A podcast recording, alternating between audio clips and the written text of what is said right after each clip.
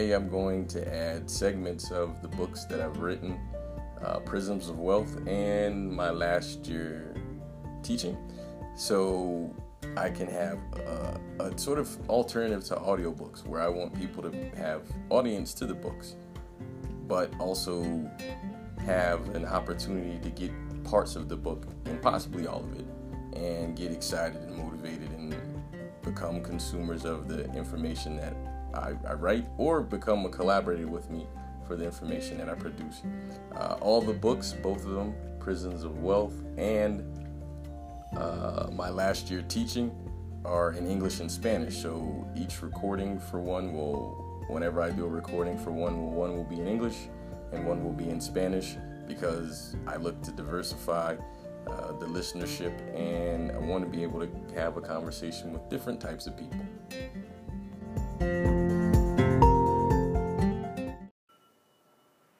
The first book we're going to start is My Last Year Teaching. The introduction. This is it. This was my last real year of teaching. I'll be in the classroom again, but this year was the year I knew it was over for me. Oh, yeah. Who am I? My name is Simon. Simon says, I know, I know. My name makes it cool in class many days because I have fun with it and say, Simon says, but back to the introduction. I'll keep it short. I was a history teacher in a kind of small town outside of a kind of big city. I am a big sports fan. I was married at the time. I like to travel and I think a lot. Man, that sounds like a dating profile. By the way, my favorite color is green. All that is missing is a picture, right? I digress. So, why am I telling you this story? Because while it was the ending of something, actually, some things, it was a cool year, and I think you'll enjoy the story. I'm going to deliver it to you with the end in mind. I leave. The chapters will be in chronological order of the public school calendar, the outdated agrarian one, with a few flashbacks and a few flash forwards. So you know, the public school calendar I'm referring to goes from August to June. We all know teachers don't do anything or have a life during July, just a free month of pay. Please note there will be moments of lighthearted sarcasm with no intent to offend. An example is the line before this last sentence. August is when school starts and there are teacher work days. September is when teachers start to see the true personality of the students come out, aka time for new seating charts. October is the first report card and when the lines in the sand with parents begin to be drawn. November is the start of the holiday season and when teachers start to get antsy about mid year reviews and classroom observations. December is an interesting month, as it's only a half a month and a bunch of those days are parties, or at least the atmosphere is more relaxed. January is such a bonkers month because there's a hangover from the holidays and its midterms and the semester changes. Did I mention this month really is bonkers? February is weird because it's a new semester. Sometimes you get new students. Sometimes you get the same ones who just had an awakening with their families, but largely, most things have a bit of a new feel. March is the most dragging, drawn out month in all the months of the school year. Spring break is around the corner and it teases you with the happiness it's supposed to bring. Yet, daily, you are met with some mind boggling student or staff behavior manifestation. April, lots of rain. Literally and figuratively, it is usually spring break, which at this point in the year is long, long overdue. It often feels like it's a year late. May, May is dance or spring social event time. I need to have class outside time. The weather is almost perfect. The ambitious chaps who are basically done and have mentally moved on to the next school year while savoring the moments of this one. The struggling chaps in full contingency plan mode, they're on plan C or D to save their academic year. June. If there was ever a sad month in school, it's June. The reflections, the final exams, the thoughts of moving on, the growth for both you and the students, the final observations, the finalization of your plans to avoid eating ramen noodles all summer, the plans to prevent you from going stir crazy without the normalcy of students. It's an all around soap opera month. This is the framework of the story for the final year of teaching for me. Try to remember the brief descriptions of these months as they these months as they unfold and coincide with the personal life events of the story. It's kind of like a study guide or a syllabus. We'll talk again at the end. Enjoy. Chapter 1 Summer Setup. Students will be able to, to, you hope or pray, they're able to do something, anything academic when they come back to school. I know what I'm able to do. I'm going into my fifth year of teaching. I can do the basics on cruise control. I'm unsure that's a good thing or a bad thing, but it does keep my stress low. This August was different for me. Every summer out of school since I started teaching, I managed a literacy camp for at risk youth. It was fun. I got to meet new people and create new relationships from across the country. If you know me, that means potential road trips. I love traveling. This summer, I didn't do that camp because I decided to look for a new teaching job in a different state. I figured I could make more money teaching somewhere else. Go figure. Making money teaching. I did the research for salaries and cost of living in other places. I was set. Mentally and spiritually. I was gone to that new place in my head. I already imagined myself doing big city things. I put the house up for sale. I knew it would all work out. My wife at the time was all about moving too. Her name was Gloria, G for short. Yeah, I left that out earlier. I made a promise to her that we would live in a big city and live a life of low key, glittering glamour. You can see I am a dreamer. The glittering glamour of being a teacher. We sell dreams. When I shoot, I shoot for the stars, the biggest star, the sun, as a matter of fact. I was personally in the red financially all summer because I focused my energy and money on traveling to interviews. My wife was very understanding. I was determined to make this move. I even had a few potential job offers. But the circumstances around those offers sucked on a level that I was unaware suckiness could occur. Regardless, I'm back at the same school. Everest Oak Public School. There's a new principal. This is my first time with the new school principal. I've had several new assistant principals during my time here in this school, and they have all been pretty cool people. I felt like this would be similar. The only thing I knew about the new principal was they were a newly promoted assistant principal from another school I'm guessing they'll be cool too. Honestly, I had no idea what the ascension to full principal entailed. Maybe a student suspension contest or the most survived parent conferences without being cursed out. But I felt confident there was some political garbage in the mix at some point in the selection process. Either way, politics is life, right? They had to play and participate in a game that may have affected their personality, hopefully in a positive way. Fingers crossed.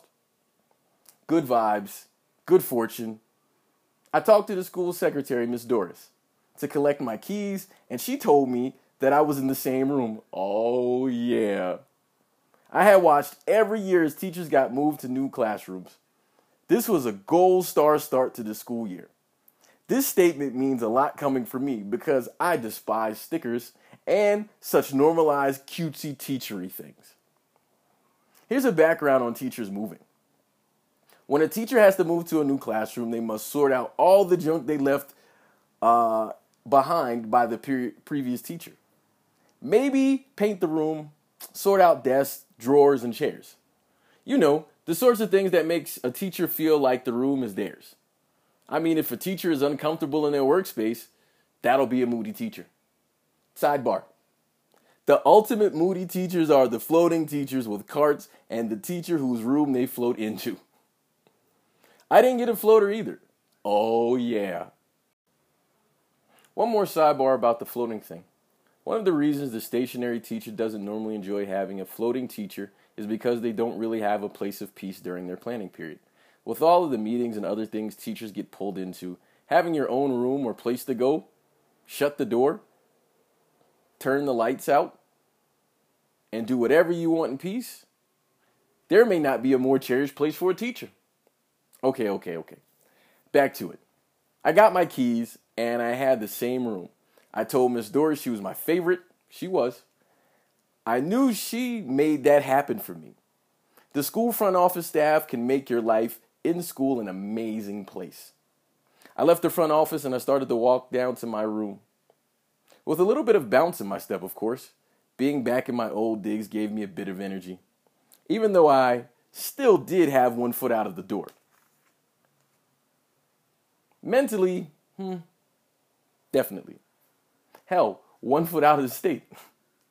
As I walked, I looked around at nameplates on doors to see who the new teachers were and where some of the old teachers may have moved.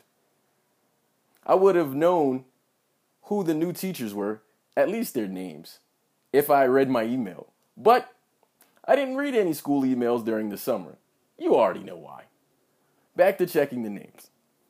Miss M in the same room, Mr. Randy in the same room.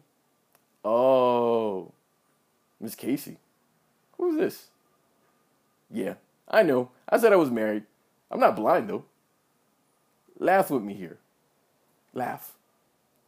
I mean, a man is always open to having a new work wife. Okay, listen. A friend told me that term, and I'm just using it. And one more door. Mr. Rick. What? Rick is next to me this year? Oh, yeah. Rick is my friend. He's been at the school for a while. He's far from old, though. He, act- he actually went to the school. This guy was the after work beer and social event king of the school. He also was the yearbook editor, so events were his thing. He probably took that job because he was a newspaper reporter before teaching. He also coached sports, softball, and boys track and field. You may have noticed I passed every other classroom, but I walked into this one. Rick had his daughter with him. They were painting the room. As he was new to the room, a beautiful Yankees blue and white. You can see he's a Yankees fan just as I am. We chatted for a bit, and then I went to my room. Ah, everything was the way I left it. No, wait, there were additions? a newly waxed floor, and a newly mounted projector and smartboard. Honestly, I didn't like having the smartboard mounted, but the projector was cool. I preferred being able to periodically change the direction of the projector when I changed the design of the room, and now I was unable to. But oh well. Wait a minute. Was that an extra computer too? Oh my. This room is better than how I left it. For the visual of the environment, Rick and I had neighboring rooms connected by an office space in between our rooms. In previous years, I had passed on using it, and my former neighbor used it sparingly as well. Rick and I decided to use the room as a quiet workspace for students who may have special consequences. You know, like makeup testing, separate room testing, student testing, my patients testing, etc. So back in the room. I set up the computers, calibrated the smartboard, and hit the YouTube for some music because it was time to vibe and get this work started. I turned off all the lights because I do my best work in the dark. I closed the door so people didn't think anyone was in the room, hence, no unexpected visitors. I searched YouTube for the Kanye West graduation album. One of my favorites.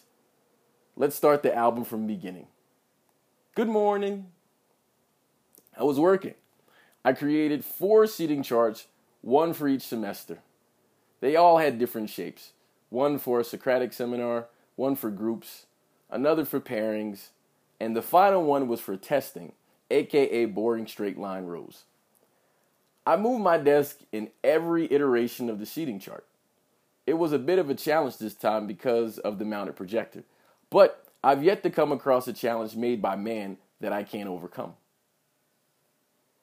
I set up the seats for the first seating chart as I printed my roster and began placing students in seats. My first seats were usually in alphabetical order, and that usually helped me remember names. Sidebar I sucked at remembering names. I usually begin with remembering names in October. Yeah, I said October. Hey, as long as the grades are correct, that's all that matters. Speaking of grades, I set up my digital gradebook with corresponding assignments for the entire quarter. I created the students' outline user accounts for their digital textbook where they would take quizzes and tests. I was vibing. It's about lunchtime now. The new principal came on the intercom to do an auditory introduction. I wasn't really listening. And to remind the teachers that they have professional development courses to attend after lunch at different schools. I guess I should stop working now. I have a habit of continuing to work whenever I get in the groove of working because I feel so productive. Rick came through the adjoining office door and asked if I want to go to Okashi. That was enough to make me stop. Okashi was some damn good Japanese cuisine. So we walked out of my classroom and started down the hallway. I asked how his room renovation was progressing. It's good to have kids, he said with a smirk. His daughter was into painting, so she was more than glad to do that work. Most teachers painted their room the color it already was, just to have a new coat of paint. Rick went above and beyond as he brought his own paint. He offered to drive to lunch, as he recently bought a new convertible car and wanted to stretch its legs. Normally, he would have invited others to join, but the school was a ghost town at this point. I mean, this is America. People don't miss meals if they can't help it.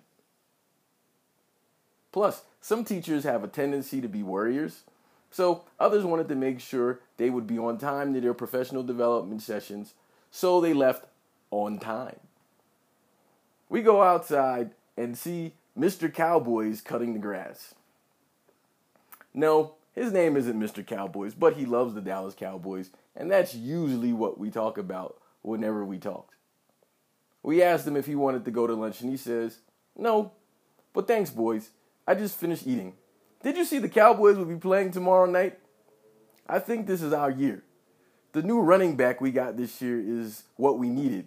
Uh, cool, cool. Thanks, Mr. Cowboys. We'll see you tomorrow. he was a really cool guy, but he would have had us standing there until 10 p.m. talking about the Cowboys. So we got in the car a cherry red convertible with newly washed paint and shined wheels. The top was already down because that's how we came to school. And the school was in a fairly nice area, and no one actually comes by the school, so it was safe. We got in the car, and some 80s music was queued up. As Rick is a lover of 80s music, I had no idea what the song's name or title was, but it was something from a movie I had seen, so I could vibe to it. Okashi was really close. So we really only listened to maybe two minutes of the song and we got out of the car. What's the softball team look like this year? I asked. This is his first year coaching softball at this school because the last coach left. He was a championship winning coach at his previous school, so I knew he had plans for success. The only thing I knew about the team was that his daughter was on the team. I think we look good. I don't know what the rest of the conference looks like, but we have what's most important, he responded. What's that? I asked. A pitcher, he responded. He knows way more than me in terms of softball talent evaluation, so I trusted what he said. The year before, the pitcher was marginal, and the team got shelled by almost every team, and their record showed that. How's coaching at the Tech? he asked. It's pretty cool so far. I have loads of new soccer gear, and I have learned lots from the few weeks I've been there. I responded. Oh, yeah, I forgot to tell you. I was the head soccer coach at the school. The season started in October, but I recently had gotten the position of varsity assistant and co head to- coach for the reserve team at Tech College nearby. I've been coaching sports for five or six years now, and I have a personal ambition to coach sports at every level possible. I've done recreational, club, school, and now I'm in college. All that's left is the pros. Oh, yeah, the life of an ambitious dreamer and actualizer. Back to Okashi. Hey, Rick, did you ask to move up to the next grade to teach? And who is this Casey? I asked. No, the new principal moved me. They thought it would help improve the student scores if I stayed with the group I had last year since their scores improved with me. And Casey is the new hot math teacher and volleyball coach, he responded. Amen, I responded. We're men. We talk about women. It was an observation, and a woman can be classed as hot in a respectful manner. This is only included one time because I'm a man sharing a period of time. And I thought my wife was hot as well. I think I mentioned before I wasn't blind either. Back to it. We chatted some more and then we left so we could go to the professional development seminars. I arrived at my professional development location and saw lots of people I knew. Even though I planned on leaving, it was nice to see familiar faces. It made returning a warm, nostalgic event. Many of the history teachers there were coaches of various sports, so I was also familiar with them on the playing field as well. Cool. My boy John was there we started teaching in the district at the same time, and he was a part of the same orientation group as me. He asked me how the football team at my school was looking. I told him I didn't know because I wasn't coaching football this year. I was coaching soccer at Tech. He was a football and wrestling coach at a different school. So we usually chatted about projections of the seasons and any new standout players that may have transferred into the district. He told me that they had a beast new running back that may be a problem for teams in the district. He also told me my school had a new football coach. That shocked me because the previous coach was my friend.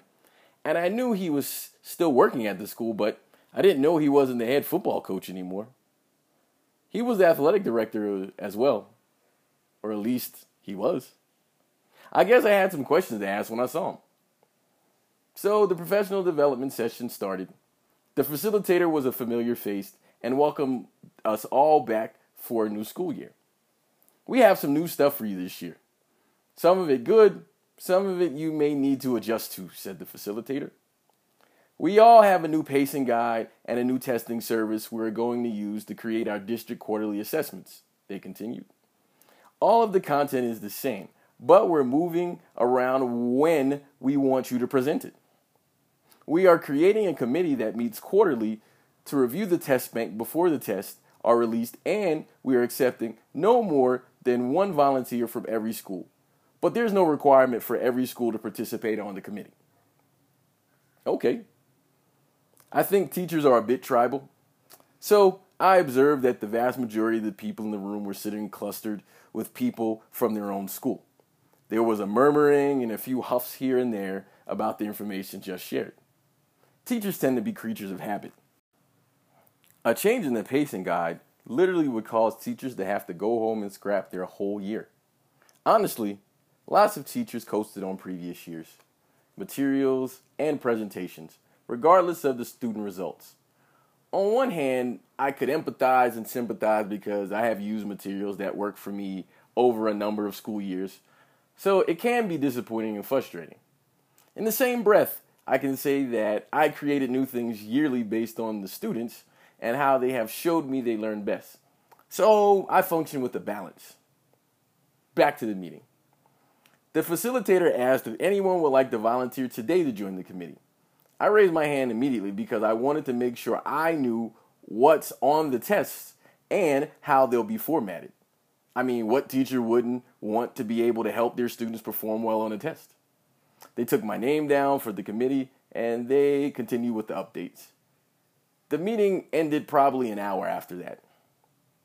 After an hour drive to my home, I walked in the door and she greeted me. Hi, honey. She hugged me and said she had dinner ready for me. She told me she left it in the microwave. Then she returned to watching whatever it was she watched on Netflix or HBO or whatever it was she was watching. I warmed the food and took the plate to sit in the living room on the couch opposite her. It's August, and she was wrapped in a snuggie in the house with the AC on. Weird British girl she was. She looked at me and said, Wow. It was an inside joke because I hardly ever ate food right away when she made it. Shut up, bruh, I responded with a laugh. So, how was your day, honey? she asked. Mad stuff to do. I'm hyped, but mad stuff to do, I responded. So, you're off to the dungeon, huh? she quipped. We had a split level house, and I usually did work in the basement or the dungeon portion of the house. Yeah, I've got a few ideas flowing, so I may be up all night working, I responded. Well, give me a hug now, she said in a sweet doe like voice.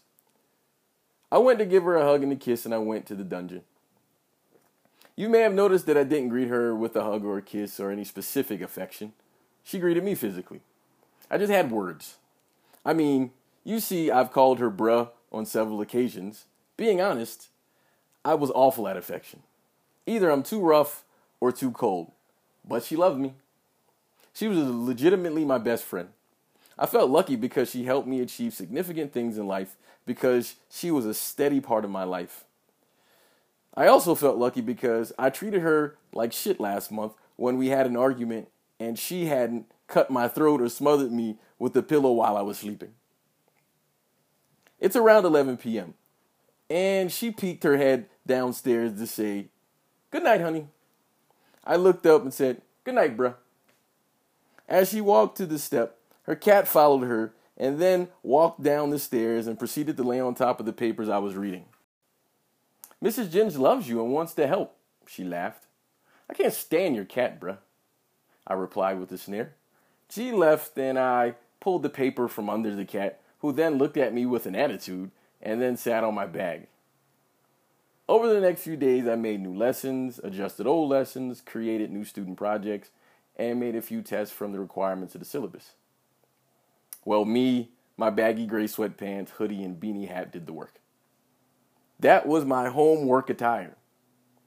I was damn near ready for school. I loved the work, the creativity, the imagining of finished projects. I truly enjoyed the process of teaching. End of chapter one. Prisms of wealth, the spectrum we can see. Introduction. Dictionaries define wealth as a noun that is one, an abundance of valuable possessions or money, two, a plentiful supply of particularly desirable things, and three, well being. Over time, I have viewed dictionary definitions to be interesting. More so now that I understand that some unknown person or company observes behavior in society and then creates or adopts a phrase to describe the behavior.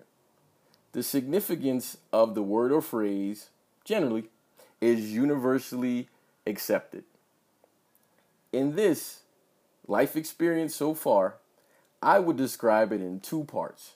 Part one, I was raised as an only child, and part two, I have had the opportunity to travel. The first bit about me says, I may have started life more egocentric than others. And the second bit says, my bias has been reshaped over time based on experiences of diversity and culture and people in different places. At this moment, I believe I am in a great place physically, spiritually, and mentally. In a day of reflection, something I do as a regular practice now, I ask myself the following questions. One, how can a person appear successful and yet feel unaccomplished according to their own standard? Two, how can a teacher, while striving to learn, it fucking bullshit? One, how can a person appear successful and yet feel unaccomplished according to their own standard? Number two, how can a person be a teacher while striving to learn in the teaching process? I think both questions are worthy of being asked to every person because, one, the projection of success and actually feeling successful can be very different feelings. The fake it until you make it mantra is far from a one size fit all mindset. Number two, at some point in our lives, we all will wear a teacher hat. In most cases, primarily, we have to refer to the trial and error of on the job training. Ask any first time parent, a couple who just became a couple, or a baby taking their first steps. Please understand the jest in that last one. Now, going back to the two questions, I scribbled and scribbled all kinds of words and ideas on paper and was largely dissatisfied. I felt a personal connection to both questions but lacked answers. I graduated from college, I bought a house and a new car, and I had been married to a wonderful woman, and I was good at the jobs I had, and I even achieved a life goal sooner than expected, and with relatively little effort. Still, I felt largely accomplished overall. I had no need for tangible trophies. I had friends and family that cared about me, and I was in a great mental and spiritual state. So I decided to challenge what I knew and check out other religious ideologies, spiritual philosophies, and even self help gurus. I found all to be intriguing and understood why people would support each one, but I largely felt that my internal compass wanted me to connect to myself in a more significant way. One day I watched an audio video on YouTube called The Next 32 Minutes Will Change Your Life Forever. Not religious. This is the way the title was written if you seek to find the video. I ignored the spelling and grammar of the title because the message was more important to me. A significant moment was when the video instructed me to write down goals. So I did. I normally passed on such things because they felt like empty activities. My spirit felt good, my mind enriched, and I already had direction. Then I thought, what harm can it do? Iron sharpens iron, and practice makes perfect, right? As I started writing, I realized my goal was then and is now wealth. But I felt it meant wealth as an adjective of other goals in life. You know, a word that describes a noun, kind of an adjective. Uh, I only describe it in that way because I have only recently become a fan of grammar because I am learning another language. It's a little joke about myself as I try to practice acknowledging grammar and parts of speech as often as I can to give myself a pat on the back for my growth. So, I'm sharing my thoughts, growth, and path with you because I know I have gained a great deal of wisdom, and it is my desire to share my current perspective of wealth. I am one of the wealthiest people you will ever encounter in life, and I believe this because I have learned that wealth exists on a spectrum, kind of like the color spectrum. I use the analogy because I have always been fascinated by science and experimentation one of the most intriguing memories I have related to this was in the eighth grade science class when the teacher gave us glass prisms. We shined the white light through one side, and on the other side came out Roy G. Biv. There were different shaped prisms, and they mostly produced the same results with slightly different perspectives. It, it was a cool thing to see then, but today, it is what constantly reminds me there are levels to everything, and being aware of perspective is one of the most significant traits of wisdom. My initial perception of wealth was that the first listed dictionary definition, abundance of a valuable possession or money. It's neither positive nor negative to attribute my initial perception of wealth. I would attribute a part of that perception because I'm an American. In my opinion, there is a general belief that the USA is a land of opportunity, and in many ways, opportunity translated to chances that acquiring possessions or monetary wealth.